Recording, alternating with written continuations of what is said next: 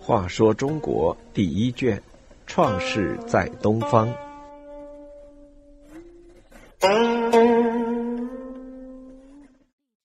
一百零九，祖甲流落民间。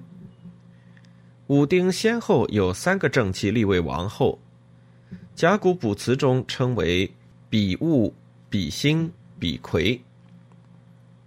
第一个王后生祖己，也称孝己，因为生母早死，武丁听信蓄力的第二个王后的谗言，将祖己流放到远方，祖己抑郁不平，忧闷而死。第二个王后生子祖庚，她生下一子后不幸也早死，于是武丁蓄立了第三个王后。这第三个王后又生一子，名祖甲。原来祖己已被立为太子，因为生母早逝，他的太子地位遂被废黜，并遭流放。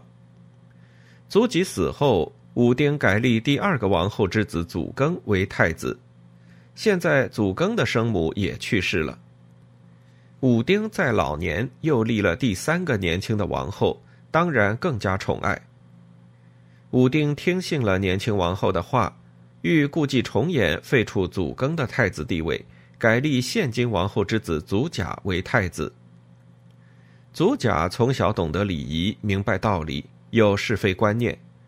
他知道同父异母的大哥祖己的不幸遭遇，认为废兄立弟不合商王朝的制度，是不义的行为。他不忍心废掉祖庚，而由自己来当太子，重演祖己的悲剧。他更怕因此而引起王室内兄弟争位的矛盾，自相残杀，造成政局不稳。于是他偷偷地离开王都，到当年他父亲生活过的平民百姓家中去，把王位继承权让给同父异母的兄长。祖甲觉得他这么做心安理得。武丁因为年老力衰，也不想去干涉儿子自己的选择。不久，武丁去世，王位由祖庚继承。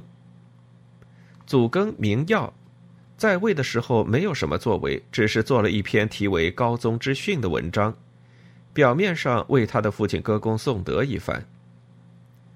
祖庚在位时间不长，只有十一年。祖庚去世之后，同父异母的兄弟祖甲始继王位。祖甲名载，由于一度流落民间，长期在下层人民中生活，亲身体会过劳动人民的疾苦，因而他当商王之后，能对小民施以恩惠，特别是对鳏寡孤独者予以照顾，得到人民的衷心拥戴。他在位期间，诸侯来朝，远近纳贡，百姓安居乐业，成为商王朝历史上一段太平盛世的年代。他的享受很高，在位时间有三十三年。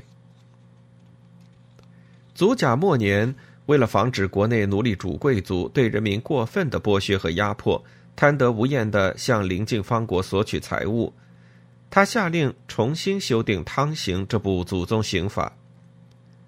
在这部刑法中，他加进了贵族官僚因贪婪剥削而引起诸侯不满和人民反抗的，也要加以惩处的规定。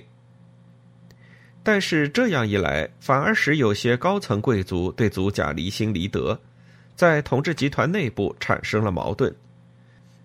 贵族官僚内部互相闹意见，故意拆台，于是商王朝又出现了衰败的迹象。